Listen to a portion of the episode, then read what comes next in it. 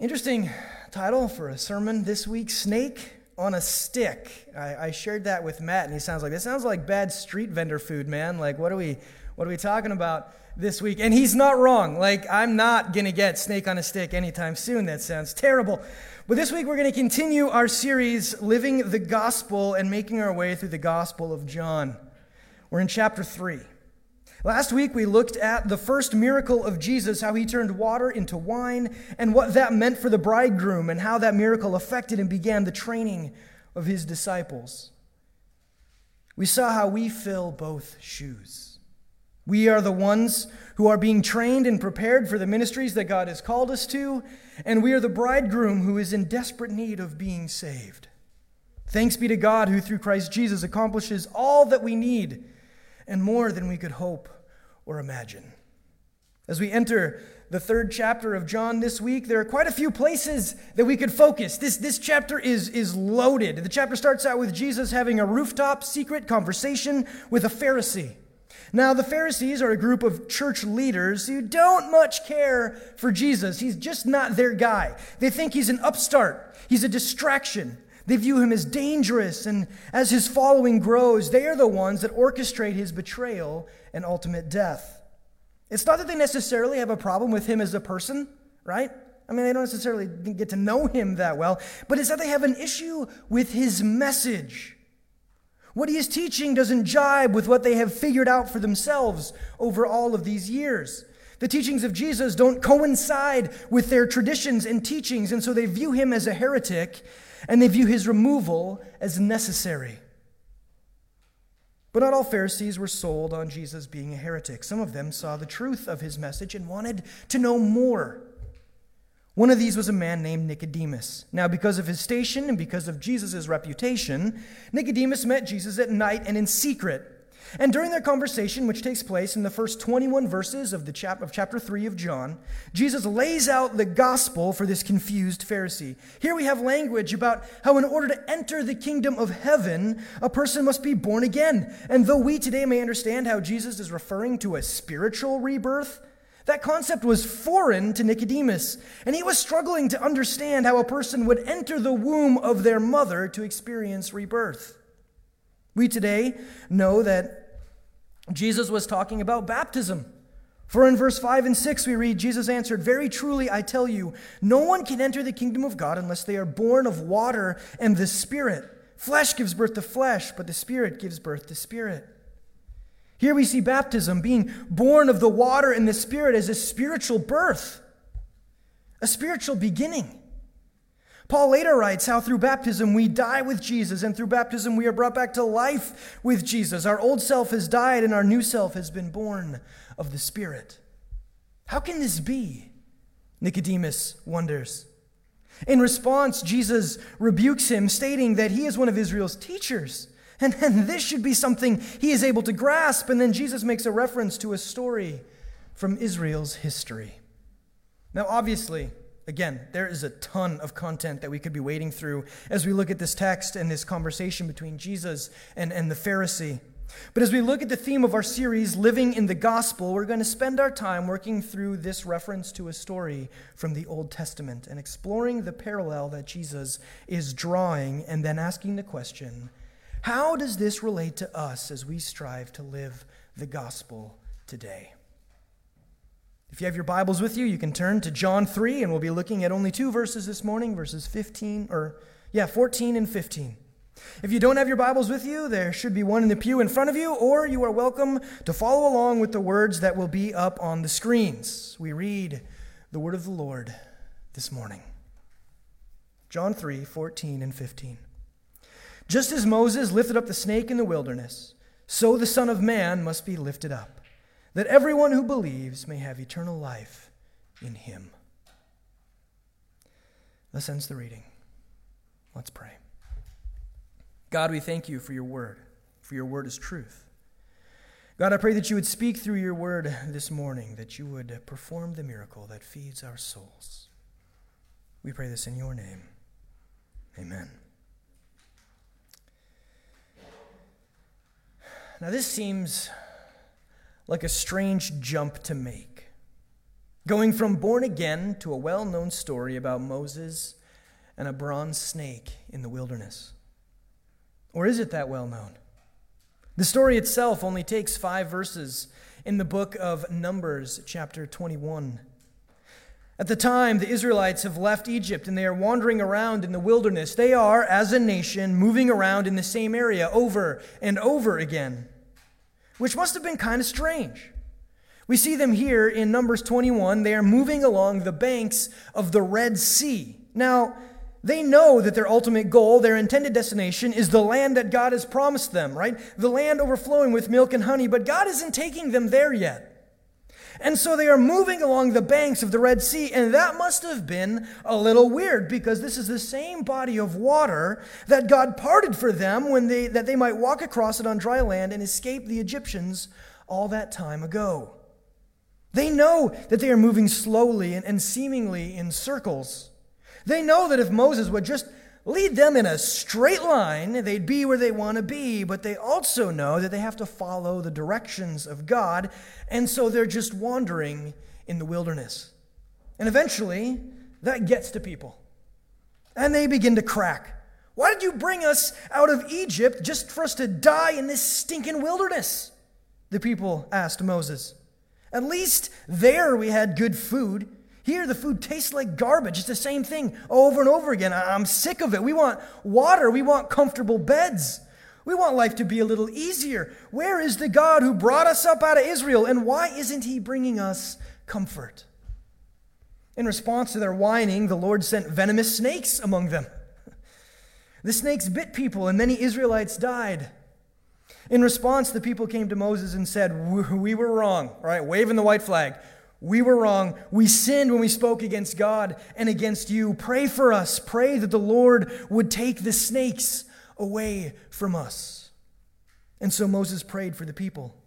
And in response to Moses' prayer, God gave him some instructions. Make a snake of bronze and, and put it on a pole, and anyone who is bitten can look at it and live. So Moses did. He made a snake of bronze and he put it on a pole in the middle of the camp. And whenever someone was bitten by one of the snakes, they only had to look at the snake on the pole and they would live.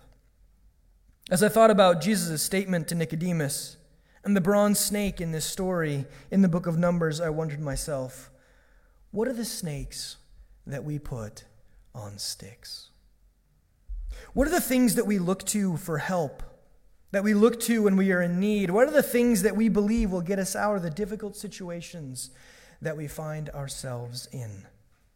It's pretty easy for us to relate to the Israelites wandering the same places in the wilderness, isn't it? We live our lives on this earth just as the Israelites were waiting on the promise of God to bring them to the promised land, so we are waiting on the promise of God to make all things new. We are waiting for a time when sin will be no more, when earthly struggles and health and finances and pain won't be a thing that causes us stress and hardship anymore. But we're not there yet. And so we wander the wilderness of life, waiting on the promises of God, and sometimes, maybe more times than we'd like to admit, we get frustrated with the circumstances that God has brought us.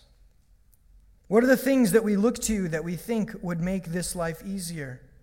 That would maybe even give us life? What are our snakes on a stick? Is it money? For some of us, it's, it's money. If we could get out of debt, if we could buy that house we've been dreaming of, if we could get some nicer things, man, we'd be, we'd be happier. Life would be easier. It would, it would relieve so much stress and anxiety. We'd, we'd get to take those vacations that our kids have been begging for. We could focus on other stressors. Man, if we just had more money, life would be so much better. For some of us, it's health. Our bodies, they, they freak us out. They, they aren't working like we want them to, like, like we know that they should. They are prone to sickness and disease. If we could just be healthy, maybe lose some weight we need to lose and not have to worry about cancer or diabetes or COVID or body parts failing. Man, how much more simple would life be? How much less stressful would life be? How freeing it would be to not have to worry about the pains that I feel that I can't explain. No longer having to dread the doctor's office and being able to live a healthy life, a life that was intended to be lived as life was intended to be lived. Yeah, that would be, that would be great. For some of us, it's relationships. We're lonely and distant. We want people to relate to, to be in our lives, people that won't hurt us. We've had relationships that have backfired. We've been abused, we've been broken, we've been betrayed and abandoned. We, we just want to feel loved. We just want to feel like we're important, like someone cares about us and, and that we matter. We want to believe that we have intrinsic value, that we are important and special because of who we are and not what others can use us for. We want to believe. We want to believe that. But we haven't really experienced it, not for a long time. If someone could love us well, yeah, that would be great. I don't know what your snake on a stick is, but you have one. You know that area of life that feels empty, that brings stress, that area of your life that is weighing you down. Sometimes it feels like it's killing you. And maybe none of the examples that I brought up, but we each have snake bites. We each have things in life that are, that are killing us, that are wearing us down. And so there are snakes on sticks that we look to, hoping that they will give us life. What's your snake on a stick? What are the things that you are chasing after that you hope will bring healing to the brokenness? And how is that going? How are you doing with that? In our text this morning, Jesus puts himself on that stick. As the snake was lifted up in the wilderness, so the Son of Man must be lifted up, that everyone who believes may have eternal life in him. Jesus puts himself on the cross as the answer to what ails us, because Christ is the one who will keep his promises. All those other false idols that we lift up, that we put on the stick, they don't work. They will betray us. They write checks that bounce. They don't have the power to heal the brokenness that is causing the rest of our issues. Money can't fix the problems of the world. People have tried. But as the song goes, more money, more problems. Health can't heal the brokenness of sin. People in great shape and poor shape are still afflicted with disease, and our bodies don't last forever. Eventually, they will fade. So, can health truly last? No, it fades like the flower in the field. And the love and respect we seek from other people can only be given by other broken people, and so it will be given imperfectly. No matter how much you care for someone, you will at times hurt them and be hurt by them. I don't know what your snake on the stick is, but when we see the past ideal, when we see past the ideal, when we realize the reality of what it is that we are yearning for, seeking after, we realize that the promises made by any other snake on a stick, anything else that we have lifted up besides Christ, is hollow. Only Christ can keep his promises. The only healing for the brokenness of this world is Christ on the stick, Christ on the cross. But even when we look to Christ on the cross, we can have our issues, can't we? We look at what took place in the wilderness with Moses and the Israelites and see that when they looked at the snake on the stick, they were healed. And it's natural for us to then make the assumption that when we look at Christ on the cross, those problems that we are dealing with, the brokenness that we are fighting and that is oppressing us, should also be healed, right? We can form this expectation that because we're Christians, because we believe, and because God loves us, that when we look to the cross, everything is going to be great. He's going to heal it all. And, church, He will. He will heal it all one day. He will heal all of it. One day we will all be made new. And that day could be today, it, it could be tomorrow, and it could be a hundred years from now or a thousand years from now. God will keep his promise to make all things new. But just because God loves us, and just because we look to Christ on the cross for our hope in times of struggle, that does not mean that we are spared the journey one of the things I found interesting as I looked at the situation with Moses and the Israelites taking place in Numbers 21 was that all we are told is that the people that looked at the snake on the stick lived. It doesn't say that they were healed right away on the spot, it just says that they lived. Now, I did some Googling on snakebite poisons, and I couldn't find anything that says, yeah, this one doesn't really hurt that bad. Most of them are like, extremely painful, kills very quickly. The people of Israel were getting snake bites, and so it follows that they were experiencing a lot of pain from these bites. Nowhere in the text does it say they were spared the pain. Nowhere does it say that as soon as they looked at that snake on the stick, that all the symptoms of their snake bite disappeared. The poison was still working its way through their bodies. They still had the repercussions, the consequences of the bite to deal with, but they did not need to fear death. For when they looked at the snake on the stick, they were promised life. And so it is for us.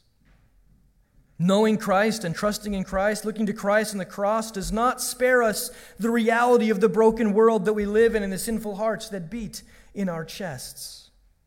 We still deal with the consequences of living in a world that has been corrupted by sin, the sin that we introduced to it in the Garden of Eden. We still live with the repercussions of a life lived in sin. But what we can look to, what we can put our faith in, our hope in, is that when we look to the cross, we will live. Not here in this life, all men die. But in the next, in eternity, looking to Christ on the cross is accepting that we can't make it right. It recognizes that we don't have the ability to fix the brokenness that is inside us. It is looking to the one who came to reconcile us with God. Jesus Christ, the Son of God, holy and perfect, humbled himself and was born into the frailty of humanity. He lived with us, ate with us, felt hunger and thirst with us. He was uncomfortable in the heat with us and shivered in the cold with us. God became man.